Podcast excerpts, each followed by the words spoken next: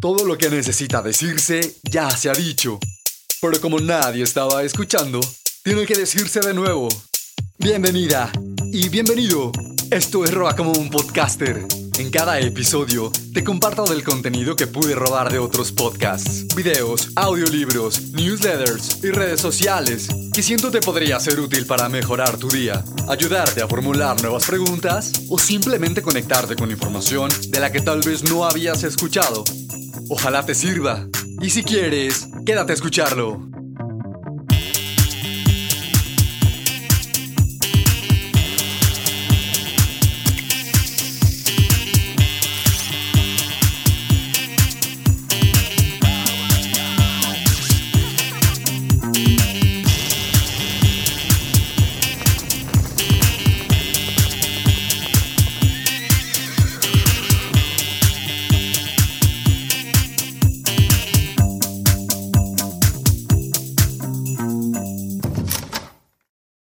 Todo lo que estás por escuchar los siguientes minutos fue tomado de alguien más.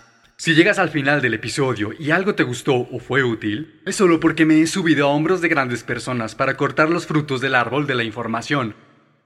¿Liste? Vamos a escuchar lo que obtuve al mezclar todo lo que pude robarme esta semana.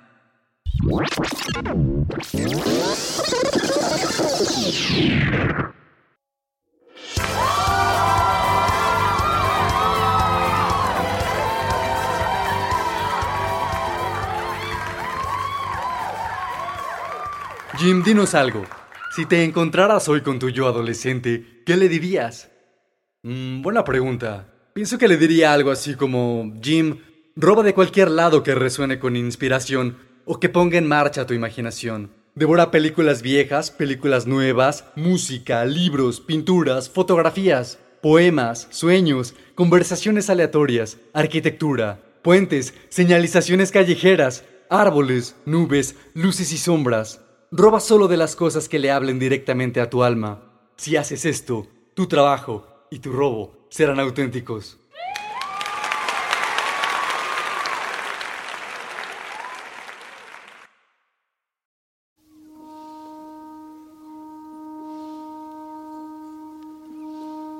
Antiguas civilizaciones. Piensa en un futuro muy lejos de aquí. Imagina ahora que estás en una visita guiada por la Torre Eiffel en la que solo podrás ver tres de los cuatro pilares de la base, dos de ellos cubiertos por abundante vegetación, casi derruidos y de un color similar al carbón. Al guía, dándote la interpretación del cómo pudo haberse visto originalmente, el posible motivo de su construcción y lo poco que se sabe acerca de la civilización que la erigió. Con la poca información existente, tendría sentido imaginarla sirviendo tal vez de observatorio o como los remanentes del domo de algún estadio animando todos sus datos, recrearían las posibles formas de su diseño real, proyectando posibles ideas de sus alrededores, colores, formas y texturas de sus edificaciones. Desarrollarían hipótesis tratando de obtener respuestas a las preguntas que les pudiesen dar más información sobre sus diseñadores originales. Después, te llevaría más al oriente del planeta para poder observar desde lo alto lo que resta de una extensa construcción de piedra que se alarga serpenteando sobre las montañas. Por su longitud, es posible que la interpretasen como una especie de muralla, una frontera, una ruta comercial o las líneas de entrada a un vasto imperio. Finalmente irían a conocer el más famoso de sus desiertos, conocido en tiempos distantes como Amazonia. Atravesarían los miles de kilómetros de sus secas planicies. Las recreaciones tecnológicas proyectarían el cómo pudo haber sido cuando albergaba millones y variadas formas de vida visitarían algunas de sus sepultadas ciudades y apenas visibles monumentos, tratando de averiguar más sobre la antigua civilización que pudo haberla habitado y construido. Esos escenarios de algún modo podrían existir. Mientras no suceda, puedes hacer un viaje similar y muy real con la serie Los Apocalipsis del Pasado de Netflix, donde el periodista e investigador Graham Hancock recorre los sitios y ciudades más antiguos construidos por grupos humanos, tratando de encontrar más información que nos ayude a conectar el por qué, para qué y quién exactamente estuvo a cargo de la construcción de todos esos asombrosos lugares, los fenómenos meteorológicos que los afectaron y así aproximarse más a la fecha y propósito de su creación. A ti, ¿Qué motivo se te ocurre para construir una enorme metrópoli subterránea, interconectada entre sí por túneles cavados a más de 45 metros de profundidad? ¿Cómo crees que haya sido vivir con las más de 3.500 personas que se estima pudieron haberla habitado alguna vez? ¿Qué palabras saldrían de sus muros, testigos de más de 10.000 años de historia, albergando distintos grupos de personas? ¿O qué motivo piensas tendría trazar una enorme montaña con la forma de una serpiente, que va conectando con su silueta a cada uno de los puntos cardinales y finaliza, de fauces abiertas, devorando virtualmente al sol en cada equinoccio de primavera?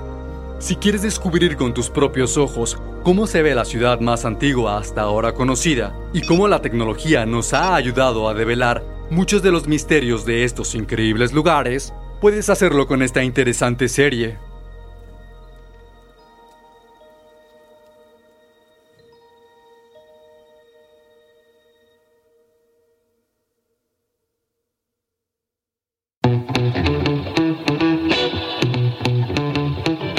Historias del Multiverso, volumen 1. Bien. Hola, ¿qué tal? Buen día. Venimos a compartirle el cripto evangelio. No, jovencita, ahorita no, por favor. ¿Tiene un momento para hablar de ETFs, bonos, apalancamiento? Eh, ahorita no, mi hermano, gracias. Estoy un poquito ocupado. Bueno, gracias. Le dejo un folleto. Oye, ¿y esos quiénes son o qué venden? ¿Por qué andan siempre en pareja y por qué se visten igual? Ah, quién sabe, sí los he visto, pero la neta no sé. Son criptoevangelizadores. Venden como dinero para internet o algo así. ¿He escuchado hablar de Bitcoin, Ethereum? A ver, hermano, dame chance. Llevo prisa. Buenas tardes, señora. ¿Me permitiría leerle un fragmento del white paper? No, no, no, gracias, no, gracias. ¿Estás familiarizado con Satoshi Nakamoto? Con permiso, con permiso, ahorita no, por favor. ¿Sabía que hay más de 5 mil millones de millones invertidos al 0%? Ay, qué día. Jamás creí que evangelizar en finanzas sería tan complicado.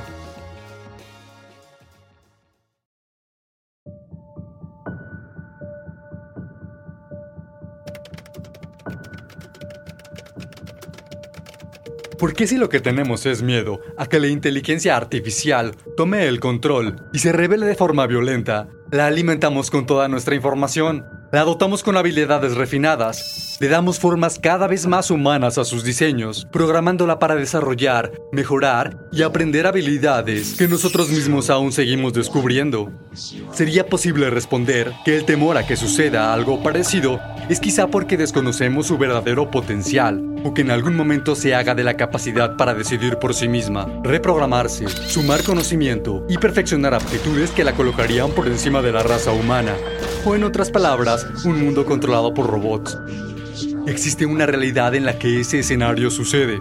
Sin embargo, ¿no será que el temor que nos invade al creer que sería de esa forma tiene más que ver con nuestras propias proyecciones humanas de conquista, sometimiento y exterminio? Hace no mucho, cuando se proyectaba la primera película de la historia, la gente salió corriendo de la sala al creer que el tren que venía hacia ellos era real cuando la tecnología y la creatividad humana se fusionaron aún más, llegaron los primeros monstruos, bestias y ataques de otros mundos. Poco después, las posesiones satánicas. Ya en los años 90, una película usaba a un muñeco poseído por el espíritu de un asesino para provocar nuestro miedo. El siguiente recurso de la imaginación sería usar falsos documentales, grabados por personas comunes, donde fuerzas paranormales los llevaban a cometer actos siniestros. Hoy en día, encontrar películas que usan la rebelión de la inteligencia artificial como discurso para despertar nuestro temor es cada vez más común, vislumbrando escenarios de todo tipo, algunos de ellos apocalípticos, en donde las máquinas se hacen conscientes de sí mismas, de la capacidad para manipular, pudiendo tomar el control y así llevar a la desaparición de la raza humana aunque es también muy probable que todo esto se quede solo en nuestras pantallas y que sea un error humano al programarla lo que nos lleve a nuestra propia destrucción. Pero, ¿qué tal si pasa todo lo contrario? ¿Cómo te ha ido usando Dalí, ChatGPT u otro tipo de herramientas de inteligencia artificial generativa? ¿Qué te parece esto? Escribe un final alternativo para 100 años de soledad. ¿Cómo crees que sonará tu playlist cuando puedas escuchar algo compuesto por ti mismo? ¿Qué tal esto?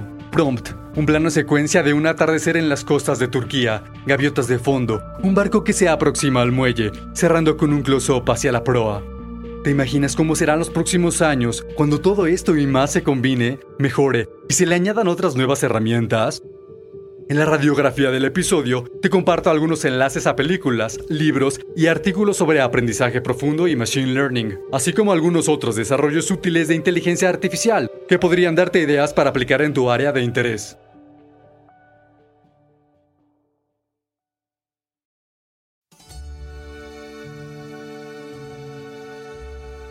Final alternativo 100 años de soledad por ChatGPT 3, diciembre 2022. La última superviviente de la familia Buendía, Remedios la Bella, se encuentra a las afueras del pueblo de Macondo, mirando al horizonte. Le invade el anhelo de escapar del peso de la historia de su familia y experimentar el mundo de una manera nueva y distinta.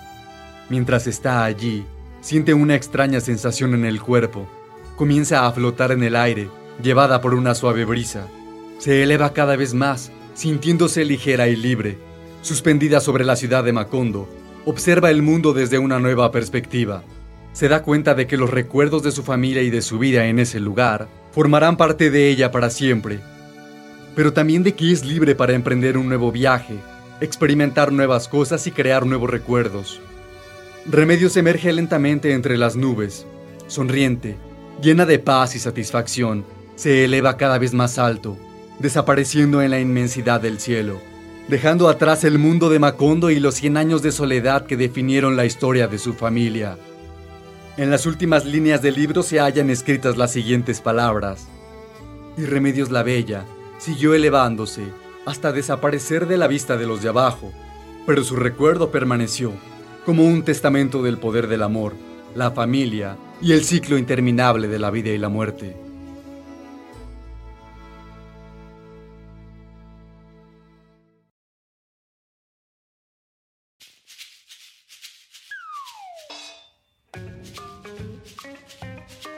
Era la noche del baile de graduación de Pepita. Acompañada de su padre, celebraba la culminación de sus estudios. Durante la cena, uno de los invitados sentado junto a él movió el tenedor bruscamente y salpicó de salsa la camisa blanca e impoluta de su padre, quien de golpe se levantó de la silla y salió furioso rumbo al estacionamiento, mientras con una servilleta trataba de minimizar el daño. Llegó a su camioneta donde afortunadamente llevaba de repuesto una en caso de cualquier imprevisto. Pepita salió tras él y un poco después lo alcanzó cuando terminaba de cambiarse. ¿Qué pasó? El papá de Raúl me salpicó salsa y es nueva y me entallaba perfecto. A ver. Ay, luego para que salgan estas manchas es un pedo. A ver, vamos al baño a enjuagarla para que sea más fácil sacarla. El lunes se la das a Lucy para que la lave y listo. Inventes, qué coraje. Bueno, a ver, vamos rápido, si no se nos va a enfriar la comida. Ya ves, ya no se ve tanto. Pues ojalá yo la veo casi igual, solo que húmeda. Déjala secarse en la camioneta. Así como está, ponle tantita sal y el lunes ya vemos. Vamos a terminar de cenar que ya nos tardamos mucho. Ya viene la pasta. A ver, vamos pues. Después de la cena. Queridos alumnos, damos por clausurado el ciclo 2023-2025 de esta generación. Enhorabuena y muchas felicidades. A seguir disfrutando de la fiesta. Llegado el momento del baile, el papá de Pepita se acercó a ella suavemente, la tomó de la mano y la llevó rumbo a la pista para festejar su primer baile como graduada. Pepita lo miraba emocionada mientras se movían al ritmo de la música. Pensaba ilusionada en todos aquellos nuevos retos a los que se enfrentaría, lo impredecible del futuro, a cuántas personas nuevas conocería y todo lo que estaba por aprender y vivir. Sentía que el mundo se abría frente a ella para lograr todas sus metas. Apenas podía creer que este día hubiese llegado. Un instante después volteó a ver a su padre. Sus ojos se encontraron en medio de la pista y se fundieron en una sola mirada. Pepita con los ojos casi en lágrimas sintió que podía leer la mente de su padre, quien seguramente la estaba imaginando triunfante, recibiendo el premio Pulitzer o el Nobel, así como lo orgulloso que debía sentirse de ella en ese momento. Ambos esbozaron una sonrisa cómplice y rieron. De pronto, su padre tomó a Pepita del hombro y lentamente se acercó a su oído. Pepita emocionada sintió que el tiempo se detuvo por un instante. Su padre le susurró. Hija, ahorita que acabemos de bailar, ¿le puedes escribir a tu tía Carmina y le preguntas si se sabe alguna receta para sacar manchas de ropa difíciles? Pepita, incrédula, apenas era capaz de creer las palabras que salieron de la boca de su padre. Inhaló, mantuvo y exhaló el doble de la inhalación para contestarle. Lavamos tu camisa hace tres horas y tú todavía la sigues tallando.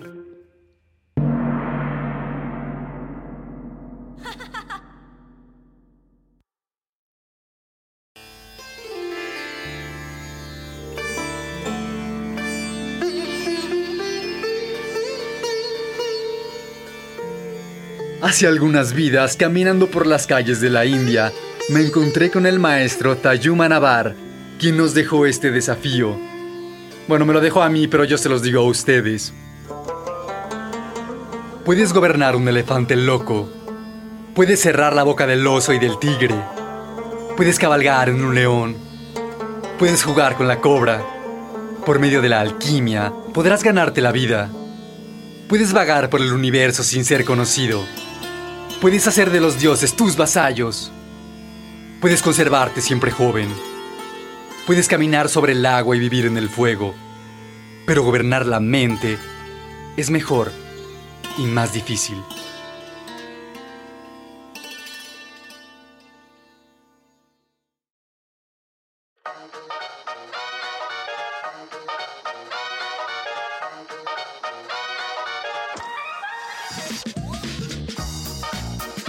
Esto ha sido todo por hoy.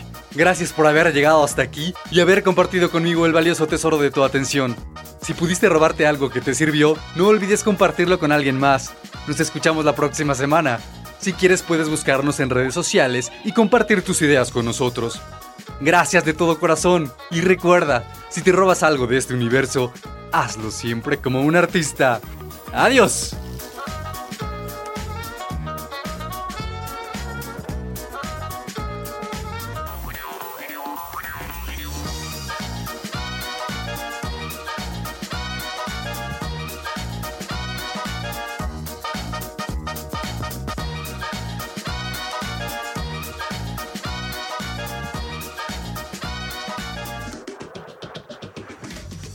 Producido y editado por Producciones Sonoras México.